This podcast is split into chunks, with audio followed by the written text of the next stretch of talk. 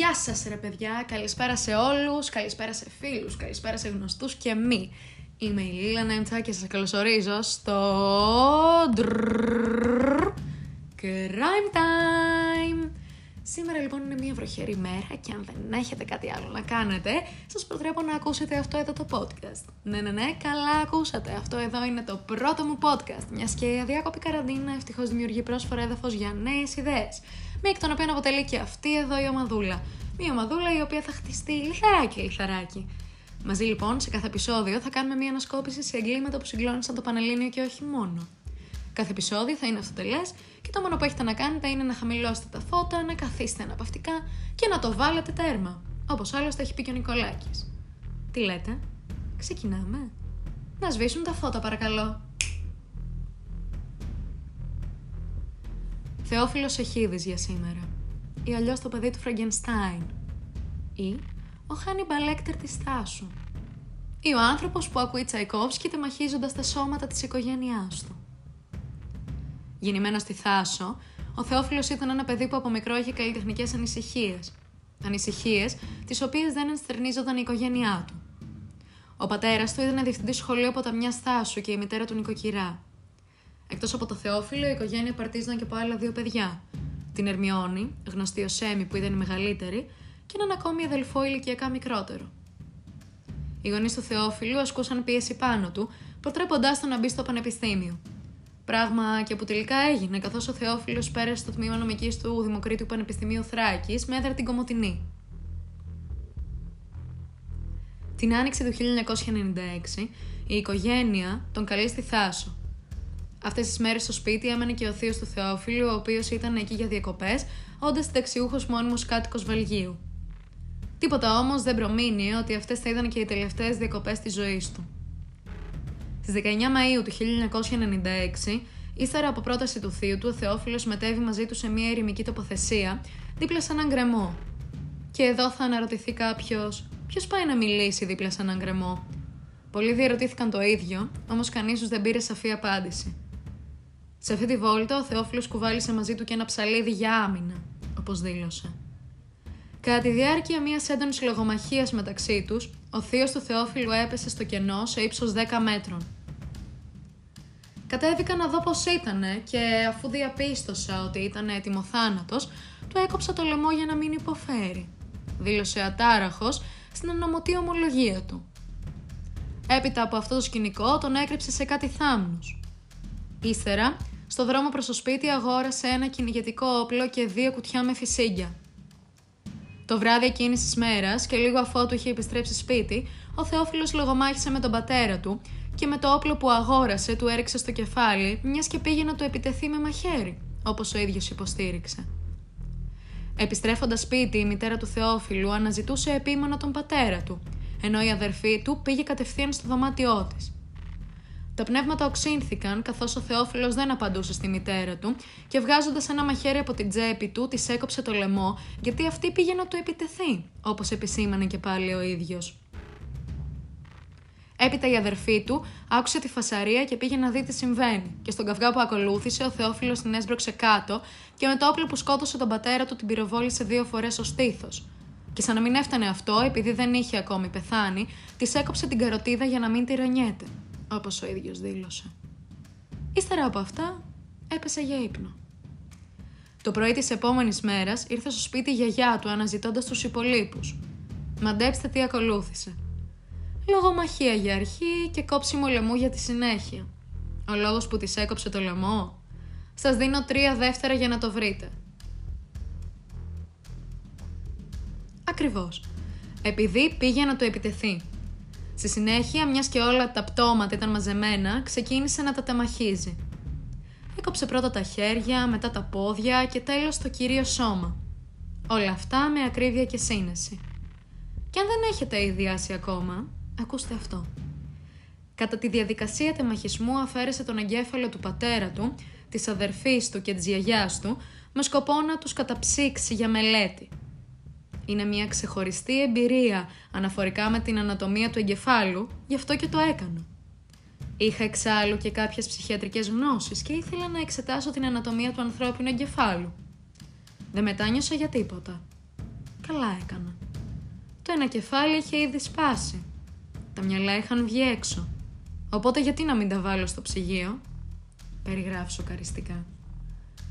Μετά από τις δολοφονίες και τους τεμαχισμούς, ο Θεόφιλος Εχίδης άρχιζε να αγοράζει τμηματικά, για να μην κινήσει υποψίες, σακούλες απορριμμάτων προκειμένου να μεταφέρει μέσα σε αυτές τα μέλη των σωμάτων της οικογένειάς του.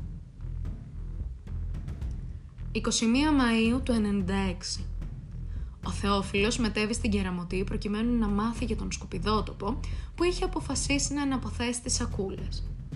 Την επόμενη μέρα, αφού φόρτωσε τις σακούλες, πήγε στην Καβάλα. Η μεταφορά χρειάστηκε δύο μέρες και τελειώνοντας με αυτή τη δουλειά, πήγε στο σημείο που είχε σκοτώσει το θείο του και καθώς βρισκόταν σε στάδιο αποσύνθεσης, του έβγαλε τα ρούχα και τα σκόρπισε εκεί τριγύρω. Όλη η αναζήτηση ξεκίνησε από τη γυναίκα του θείου του Θεόφιλου, η οποία προσπαθούσε να επικοινωνήσει με τον άντρα της, αλλά δεν τα κατάφερνε.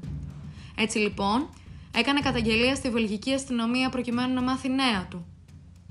Ύστερα από τις άκαρπες προσπάθειες της αστυνομίας του Βελγίου, η θεία μετέβη με το γιο της στη Φλόρινα όπου είχε γεννηθεί ο θείος του Θεόφιλου σε μια απέλπιδη προσπάθεια να τον εντοπίσει. Στις 3 Αυγούστου του 1996, ο Θεόφιλος πήγε και αυτό στη Φλόρινα αναζητώντας τους δικούς του. Τραγική ηρωνία και το κερασάκι στην τούρτα ήταν η δήλωση εξαφάνισης την οποία προέβη στην αστυνομία εκεί. Ωστόσο, η οξύνια που διέθετε ο Θεόφιλος τον οδήγησε να πέσει σε αντιφάσεις. Υποστήριζε ότι η οικογένειά του είχε πάει στην Γερμανία για να βοηθήσει την Έμι να απεξαρτηθεί από τα ναρκωτικά και ότι ο θείος του μετέβη εκτάκτο στην Ιταλία. Η θεία του ευτυχώς δεν το πίστεψε ούτε στιγμή και έτσι απευθύνθηκε στην ελληνική αστυνομία. Στις 8 Αυγούστου του 1996 ο Θεόφιλος συλλαμβάνεται για οπλοκατοχή στη Θεσσαλονίκη. Να αναφέρω κάπου εδώ ότι κάτι μέρες πριν, στις 21 Ιουλίου, είχε πραγματοποιηθεί έρευνα στο αυτοκίνητό του, κατά την οποία βρέθηκαν δύο κυνηγετικά όπλα και φυσίγια.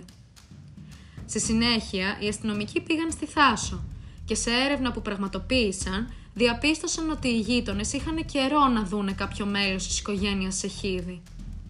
Μετά από έρευνα στο αυτοκίνητο του Θεόφιλου, βρέθηκαν δύο μαχαίρια, δύο ψαλίδια, ένα σιδεροπρίωνο, δέκα μαύρες σακούλες σκουπιδιών και ένα άδειο κουτί με φυσίγγια.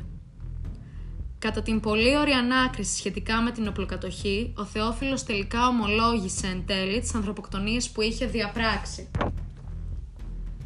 Ήταν άρρωστη και ήθελε να τους λυτρώσω, είχε πει αρχικά. Και η συνέχεια πρόσθεσε. Ήθελα να με βγάλουν από τη μέση και πρόλαβα να τους σκοτώσω πρώτος. Υπήρχε συνωμοσία σε βάρος μου και εγώ βρισκόμουν σε άμυνα. Δικάστηκε στις 20 Ιουνίου του 1997 από το μεικτό ορκωτό δράμας. Στη δίκη δήλωσε πως η οικογένειά του του ασκούσε ψυχολογικό πόλεμο αφού ήξερε ότι ήταν παιδί άλλης μάνας και δεν του έλεγαν την αλήθεια. Η καταδίκη του ήταν πέντε φορές εσόβια για ανθρωποκτονίες κατά συρροή και ποινή φυλάκισης 7,5 ετών για οπλοχρησία, οπλοκατοχή και περιήβρηση νεκρού. Μεταφέρθηκε στην ψυχιατρική πτέρυγα των φυλακών Κορυδαλού όπου και πέθανε από ανακοπή καρδιά στο Φλεβάρι του 19. Το 2016 κατέθεσε αίτηση αποφυλάκησης η οποία και απορρίφθηκε. Ήταν μια αίτηση που είχε δικαίωμα να την υποβάλει κάθε έτος από τη συμπλήρωση ορισμένου αριθμού χρόνων στη φυλακή. Η λεγόμενη απόλυση υπό όρους, κατά τον ποινικό κώδικα. Σημαντικό είναι να αναφέρω πως στην πεντάμινη παρακολούθηση διαπιστώθηκε από τους ειδικούς πως ο Θεόφιλος έπασχε από σχιζοτυπική διαταραχή, χωρίς όμως να χρήζει περίθαλψης και του καταλογίστηκε πλήρης ευθύνη και επίγνωση των πράξεών του. Το 2010 όμως, ο Γεώργιος Τζαφεράκος, όντας ψυχίατρος του ΟΚΑΝΑ, δήλωσε ότι πάσχει από σχιζοφρένεια και ότι η προγενέστερη διάγνωση ήταν ασφαλμένη. Μήπως στη διάγνωση του κυρίου Τζαφεράκου συνομολογεί και το γεγονός πως η μεγαλύτερη αδερφή του Έμι ήταν σχιζοφρενής; Το μόνο σίγουρο είναι ότι ο Θεόφιλος Εχίδης είχε εγκεφαλικές ανομαλίες. Αξιοσημείωτος είναι ο κινησμός και η ουδετερότητα με την οποία περιέγραφε τα εγκλήματα που διέπραξε σαν να ήταν άλλον. Αυτή λοιπόν ήταν η πολύκροτη υπόθεση Σεχίδη. Μία υπόθεση που παραμένει ακόμη και σήμερα με πολλά ερωτηματικά. Ωστόσο, αποτέλεσε πηγή έμπνευσης για διάφορα διδακτορικά, για διατριβές, για μελέτες, ακόμη και για τηλεοπτικές σειρές. Αν κάποιος από εσάς ενδιαφέρεται να παρακολουθήσει αυτή την υπόθεση δραματοποιημένη, μπορεί να δει το επεισόδιο «Δεσμία αίματος» από τη σειρά «Κόκκινος κύκλος». Κάπου εδώ λοιπόν αυτό το πρώτο podcast έλαβε τέλος. Σας ευχαριστώ όλους για το χρόνο που αφιερώσατε και ελπίζω να μην είστε και τόσο σκληροί μαζί μου. Όσοι από εσάς δεν γνώριζαν την υπόθεση, ελπίζω να σας κίνησα λιγάκι την περιέργεια να το ψάξετε περαιτέρω. Όσοι πάλι τη γνωρίζατε, ελπίζω να μάθατε κάποια καινούργια πληροφορία. Περιμένω φυσικά και τις δικές σας προτάσεις και ιδέες. Μέχρι την επόμενη φορά. Γεια χαρά ρε παιδιά!